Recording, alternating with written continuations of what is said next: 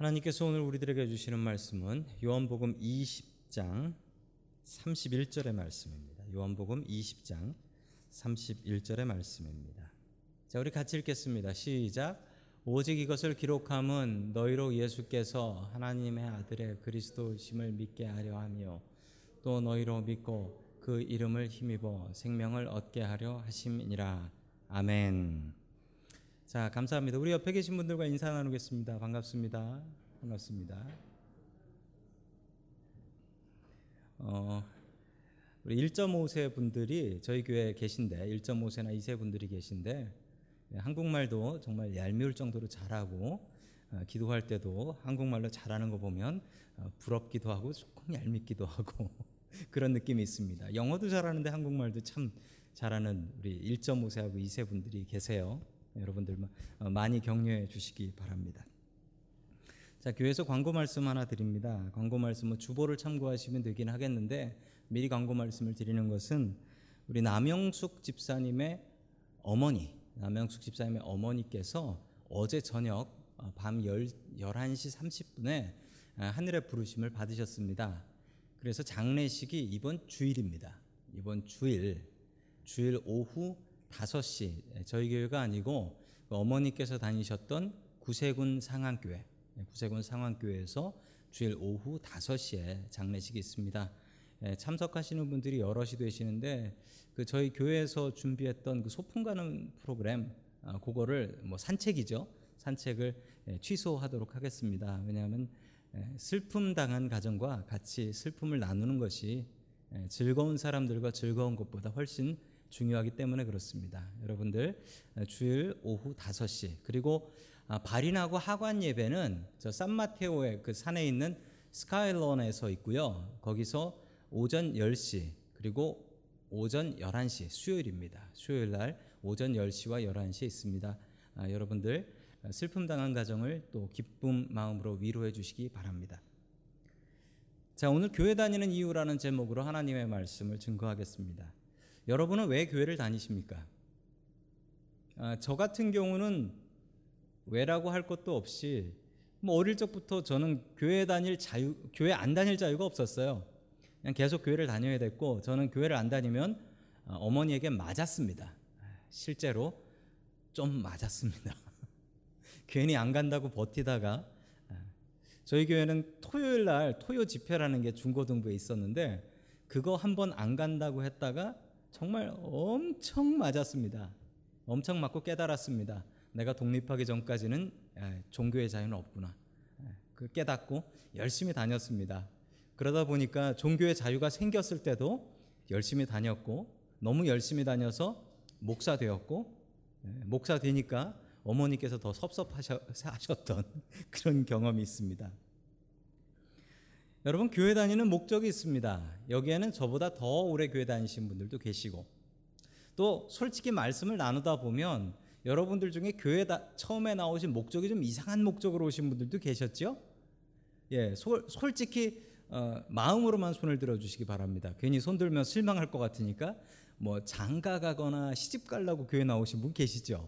예, 아마 계실 거예요 이 중에 나는 그 결혼을 해야 되는데 예, 예, 여자가 교회 안 다니면 안 된다 해서 교회 나온 분도 계실 거고 어떤 분은 야 교회 미국에 오면은 친구가 없어서 친구가 없어서 한국 교회를 가야지 친구를 만난다 뭐 그래서 나오신 분도 계실 것이고 한국 밥을 먹기 위해서 나오신 분들도 계실 겁니다. 예, 손을 들지 마세요. 드시면 실망해요. 여러분 저도 그런 분 한 분 본 적 있습니다. 한국에서 봤는데 저희 교회 장로님이셨는데 그 장로님이 언젠가 간증을 하시는데 뭐라고 간증을 하셨냐면 제가 교회를 처음 나온 것은 제 아내와 결혼하기 위해서 그때 권사님이었는데 제 아내와 결혼하기 위해서 교회를 나오기 시작했습니다. 독실한 기독교 집안이라 교회를 안 다니면 결혼을 안 시켜준다라고 해서 어쩔 수 없이 교회에 나와서 졸고만 있었습니다. 그런데 이분이 어떻게 되었다고요? 이분이 그 교회 장로님 되셨고 원로 장로님 되셨고 원래는 그 홍대 미대에서 그림을 전공하신 분이세요. 그림을 전공하셨는데 교회 와가지고 찬양하는 재미에 들려가지고 이분이 은퇴하시고 난 다음에 되게 큰 단체거든요. 한국 장로 성가단이라는 게 있어요. 되게 유명한 겁니다. 거기에 단장님까지 지금 하고 계세요. 은퇴하시고. 이분의 이야기를 보면서 야, 교회 나오는 목적은 다를 수 있구나. 그런데 그 목적이 교회 다니다 보면 바뀌고 변해야 되는구나라는 것을 분명히 깨달았습니다. 여러분 우리가 교회 다니는 목적이 무엇일까요? 오늘 요한복음의 말씀이 딱 그 말씀 우리가 교회 다니는 이유를 정확하게 잘 정리하고 있습니다. 우리 첫 번째 우리가 교회 다니는 이유 어, 예수가 그리스도임을 믿어야 한다라는 사실입니다. 예수가 그리스도인 것을 믿어야 한다. 이게 바로 우리가 교회 다니는 첫 번째 목적입니다. 여러분들이 어떤 목적으로 교회를 처음 나오셨던가 이건 중요치 않습니다. 그런데 그게 바뀌어야 됩니다. 뭐로 바뀌어야 되냐면 첫째가 이거예요. 예수가 그리스도임을 믿는 것. 여러분 이것보다 더 중요한 게 어디에 있겠습니까? 요한복음은 다 끝날 때쯤 20장의 마지막 부분에 그 요한복음을 기록한 목적이 나옵니다. 우리 그 목적을 다시 한번 읽습니다. 요한복음 20장 31절입니다. 시작. 그런데 여기 이것이나마 기록한 목적은 여러분으로 하여금 예수가 그리스도요 하나님의 아들이심을 믿게 하고 또 그렇게 믿어서 그 이름으로 생명을 얻게 하려는 것이다. 아멘. 이게 요한복음에 기록한 목적이에요. 아주 뜬금없이 뒷부분에 요한복음을 기록한 목적이 나와 있습니다. 보통 처음에 나오는데 요한복음은 거의 맨 뒷부분에 이렇게 나오고 있습니다. 자, 이 요한복음을 기록한 목적 이게 우리가 교회 나오는 목적이기도 하고요. 또 우리가 예수님 믿는 목적이기도 합니다. 여러분으로 하여금 예수가 그리스도요 하나님의 아들이심을 믿게 하고라는 것입니다. 여러분 우리가 너무 익숙한 말들이어서 이 말의 뜻을 잘 모르실 것 같아서 하나하나 설명을 해드립니다. 여러분 예수가라고 나오는데 예수가라고 할 때 이 예수는 무엇을 얘기하냐면 여러분 어, 역사적 예수님을 얘기합니다. 역사적 예수님. 신학적으로 무척 중요한 단어예요. historical Jesus라고 해서 역사적 예수. 이 뭐냐면 그 역사상 있었던 그 예수라는 분이에요. 예수님이라고도 하지 않죠. 왜냐하면 그때 있었던 그 사람이라는 그뭐 가치 중립적인 이야기이기 때문에 그렇습니다. 2000년 전에 팔레스타인 땅에 태어나셨던 예수님. 그 예수님이 없었다 아니다라고 부정하는 사람은 세상에 없어요. 2000년 전에 그 예수님 계셨죠. 그거를 뭐 교회 다 교회 다니는 사람 말고 절 다니는 사람은 아니야. 뭐 이슬람 다니는 사람은 에이 예수라는 사람 없었어라고 얘기하지 않습니다. 다 있었다라고 해요. 다 있었다라고 얘기해요. 이게 바로 역사적인 예수입니다. 그런데 그 역사적인 예수 2000년 전에 팔레스타인에 살았던 그 남자 예수 그분이 누구냐면 그분이 바로 그리스도라는 거예요. 그리스도. 그리스도. 여러분 그리스도라는 말은 저 어, Christ라는 그리 그리스 말에서 온 말입니다. 근데 저 말은 뭐를 번역한 거냐면 히브리 말에 있는 메시아 메시아라는 말을 예, Greek으로 번역한 말이죠. 저게 영어가 돼 가지고 Christ라는 말이 된 것입니다. 그러면 여러분 저 밑에 보시면 히브리 말로 메시아라고 돼 있죠. 메시아라고 돼 있는데 그 밑에 히브리 말도 있습니다. 히브리 말 보이시죠? 예, 히브리 말은 영어하고 순서가 반대입니다. 저 네모부터 먼저 읽어 주셔야 돼요. 네모. 근데 참 감사하게도 우리 교회 다니는 사람 아, 한국 사람들 믿음 생활하기 좋으라고 여러분 저게 히브리 말로 네모가 한국말로 미음이에요. 똑같아요. 미음 네모. 그래서 저게 매라는 뜻입니다. 매. 네모가 미음이고 아래 이게 매라는 뜻이에요. 그래서 메시야, 메시아흐 이렇게 코에 힘주고 맨 마지막 단어는 읽어줘야 됩니다. 자, 저 말의 뜻은 구원자, my savior라는 뜻입니다. 구원자라는 뜻이에요. 나를 위해서 나를 구원하시기 위해서 창세 전에 in the beginning 그때부터 하나님께서 예정하신 예비하신 그 메시아가 바로 예수님이었다. 여러분 안타깝게 유대인들은 지금도 그 메시아를 기다리고 있습니다. 그러면 유대인들은 어떻게 생각하는 거예요? 역사적인 예수가 그리스도가 아니다라고 생각하는 거지요. 여러분 우리 기독교인들은 여러분 기독교인이라는 말을 써요. 기독교인의 그 기독이 뭔지 아세요? Christ예요. 예수님을 Christ 그리스도라고 인정하는 사람들이 바로 예수 그리스도를 믿는 사람들입니다. 여러분 이런 말이 있습니다. 우리가 주 예수 그리스도라고 예수님을 부르지요. 주 예수 그리스도. 주 예수 그리스도라는 말을 처음 사용하신 분은 바울입니다. 바울이 처음 주 예수 그리스도 라는 말을 사용한 기록이 있어요. 여러분 이 말의 뜻이 어떻게 되냐면요. 주 예수 그리스도에서 저 주는 무슨 뜻입니까? 주는 Lord, Master라는 뜻이에요. Master. 나의 주인입니다. 내 삶의 주인입니다. 그런 뜻이에요. 당시 로마 식민지 사회였던 아, 팔레스타인에서는 저 주인은 다른 사람으로 정해져 있습니다. 로마 황제가 세상 모든 것의 주인이었습니다. 그런데 기독교인들은 로마 황제가 주인이 아니고 우리 예수님이 주인이시다라고 이 얘기했다가 이 얘기 한마디 때문에 붙잡혀 가서 십자가에 못 박혀 죽었습니다. 여러분 그래도 우리 기독교인들 우리 신앙의 선배들은 목숨 걸고 이 말을 지켰습니다. 퀴리오스라는 말이 예, 그리스 말인데 그 말이 주인이란 뜻입니다. 원래 이 말은 로마 황제한테 쓰는 말인데 성경을 번역하면서 그 퀴리오스라는 말을 예수님께 썼어요. 감히. 그러고서 붙잡혀가서 죽었습니다. 순교했습니다. 여러분 그 말이 바로 주라는 뜻이에요. 예수라는 분은 우리가 아는 2000년 전 팔레스타인 땅에 있었던 그분이 바로 예수님입니다. 여러분 그리스도는 누구입니까? 바로 우리를 구원하러 오신 메시아를 그리스도라고 하지요. 저걸 한마디로 연결하면 뭡니까? 2000년 전 이 땅에 오셨던 예수님이 나를 구원하러 오신 그리스도이시며 나의 주인이십니다. 라는 것을 고백하는 거예요. 여러분 우리 같이 따라해 볼까요? 주 예수 그리스도. 주 예수 그리스도. 여러분 우리가 믿는 것은 이겁니다.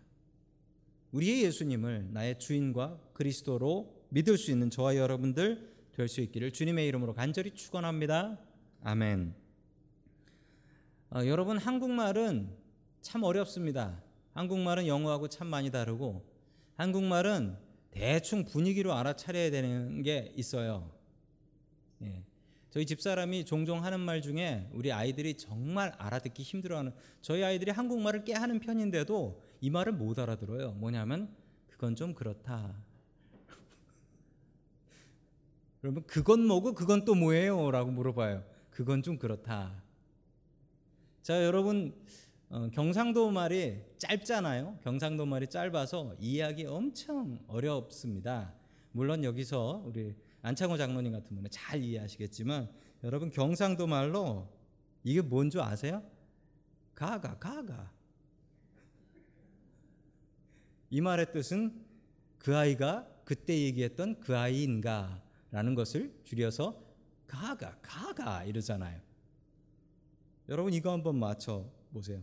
가가 가가가 한 글자 늘었는데 통 모르시겠죠? 이게 무슨 뜻이냐면 가가 그 아이가 가시성을 가진 사람이었던가 이런 뜻이에요. 가가가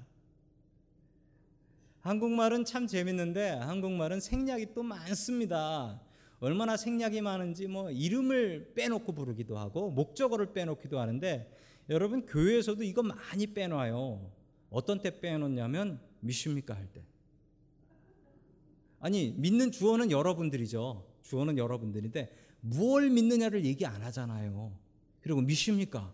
그럼 무조건 아멘 해야 하잖아요. 이건 무슨 얘기냐면 백지에다가 사인하시는 거랑 똑같아요. 그게 신체 포기각서면 어쩌실라고? 여러분 목적어가 빠지면 큰일 나요. 여러분 믿습니까 했을 때 뭘, 뭘 믿는지를 얘기를 해야지. 여러분 그 믿는 게 뭐냐고요? 주 예수 그리스도다. 여러분 이거 아셔야 돼요. 주 예수 그리스도다. 여러분 이거 알고 믿으셔야 돼요. 우리의 믿음의 중심, 우리가 교회 나오는 이유, 가장 중요한 이유는 무엇이다? 주 예수 그리스도다. 여러분 예수님을 우리의 주인과 그리스도로 섬길 수 있는 저와 여러분들이 될 수 있기를 주님의 이름으로 간절히 축원합니다. 아멘. 자, 두 번째 하나님께서 우리에게 주시는 말씀. 우리가 교회 다니는 이유는 믿어서 영생을 얻기 위해서입니다. 믿어서 영생을 얻기 위해서. 여러분 교회 다니면서도요 영생 안 믿는 분들 꽤 있답니다. 더 놀라운 사실은 미국 교회 목사님들 중에 영생, 천국 이런 거 안 믿는다는 분이 상당히 많대요. 상당히 많대. 여러분 그러려면 왜 교회를 나옵니까? 교회 나와서 여러분 희생하시는 시간과 여러분이 쓰시는 돈이 얼마입니까? 여러분 그런데 천국하고 영생 이런 거 믿지도 않고 교회 나오면 그건 정말 불행한 거예요. 정말 불행한 거예요. 우리 같이 아까 읽었던 말씀 요한복음 20장 31절 같이 봅니다. 시작. 그런데 이것이나마 기록한 목적은 여러분들 그리스도요 하나님의 아들이심을 믿게 하고 또 그렇게 믿어서 그의 이름으로 생명을 얻게 하려는 것이다. 아멘. 자, 여러분, 우리가 믿어야 구원을 받습니다. 우린 믿음으로 구원받는다라고 합니다. 그런데 믿음 말고 다른 거 얘기하시는 분들이 참 많아요. 한국의 사이비 이단 중에 구원파라는 사람들이 있습니다. 여러분, 구원파 사람들이 전도할 때 이렇게 전도해요. 교회 다니시냐고. 그러면 교회 다닙니다. 그럼 구원 받으셨냐고. 구원 받았다라고 합니다. 그러면 그 사람이 이렇게 물어봐요. 몇 날, 며칠, 몇 월, 며칠, 몇, 몇 분, 몇 초에 구원 받으셨습니까? 이거 물어봐요. 그러면 아이 그걸 아는 사람이 어딨냐? 그렇게 물어보면 그 사람들이 그래요. 당신 언제 태어났는지 생일 압니까? 알지요. 그런데 당신의 영혼이 태어난 그날을 모르면서 어떻게 구원받았다고 합니까?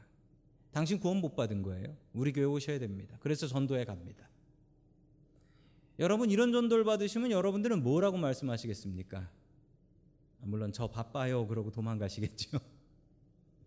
여러분 뭐라고 얘기하셔야 되면 여기서 가장 중요한 문제가 있습니다. 이 구원받 사람들이 중요하게 생각하는 건 구원받은 걸 내가 알아야지 된다라는 거예요. 알아야지 된다. 여러분 내가 알면 구원받고 내가 모르면 하나님이 날 구원 못 시키는 거예요. 여러분 내 나의 구원의 기준이 뭡니까? 그 내 구원은 하나님이 해주시는 하나님 마음이지. 여러분 내 마음이 아니라는 거예요. 내 마음이 아니라는. 거예요. 내가 그날을 기억하면 아니 내가 구원을 받았는데 내가 머리가 나빠가지고 잊어버렸다라든지 내가 뭐 건망증이 있어서 잊어버렸다라든지 아니면은 내가 뭐 나이 들어가지고 치매가 걸려가지고 하나님이 뭐야 뭐 이러고 있다든지 이러면 구원 못 받는 건가요? 이건 너무 불공평하잖아요. 여러분 이런 분들이 있습니다. 여러분 아는 거로 구원받는 거 아니에요. 뭐로 받는다? 믿음으로 받는다. 믿음으로 받는다. 여러분 구원의 확신이라는 말을 여러분들 들어보셨을 것입니다. 여러분 우리한테는 구원받았다는 확신이 있어야 돼요. 여러분 그런데 구원받았다는 확신을 갖는 건 내 자유입니다. 내 자유예요. 여러분 내가 구원의 확신이 있으면 하나님께서 나 구원하시는 거예요? 반대로 하나님께서 나를 구원하실 건데 아이고 내가 구원을 받을라나 이렇게 생각하고 있으면 하나님이 날 구원 못 시키는 겁니까? 여러분 구원을 받고 못 받고는 누구 마음이에요? 하나님 마음이에요. 구원의 확신을 갖고 말고는 내 마음인 거예요. 여러분 내가 구원의 확신이 있다고 무조건 구원받는 것입니까? 그것도 아니라는 거예요. 여러분 중요한 기준은 우리가 예수 믿고 구원받을 때 있어서 제일 중요한 사실은 우리 하나님께서 이 모든 일을 하신다. 우리에게 필요한 것은 믿음이다라는 사실입니다. 믿음이다. 구원의 확신이라는 말씀을 처음 시작하신 분이 사도 바울이에요. 사도 바울이 뭐라고 얘기하는지 우리 빌립보서 2장 12절 말씀 같이 봅니다. 시작. 그러므로 나의 사랑하는 자들아 너희가 나 있을 뿐만 아니라 더욱 지금 나 없을 때에도 항상 복종하여 두렵고 떨림으로 너희 구원을 이루라. 아멘.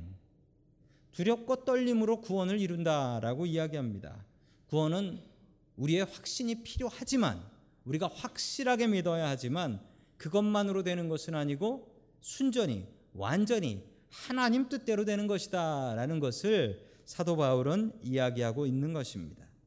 여러분 우리의 구원을 두렵고 떨림으로 이루어야 합니다. 여러분 그래서 우리가 구원받은 뒤에 있을 일이 뭐냐면 영생이라는 것인데 여러분 영생에는 두 종류가 있습니다. 여러분 예수를 믿으나 안 믿으나 영생 안 할 사람은 없어요. 무슨 말인지 아세요? 여러분 교회를 안 다니나 다니나 다 영생해요. 누구는 천국에서 영원히 살고 누구는 지옥에서 영원히 사는 거예요.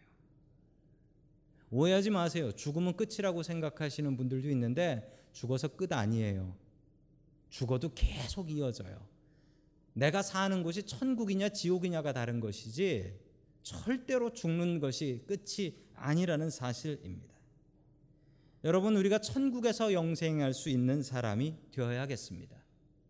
요한복음 20장 31절은 분명히 두 가지로 우리에게 말씀합니다.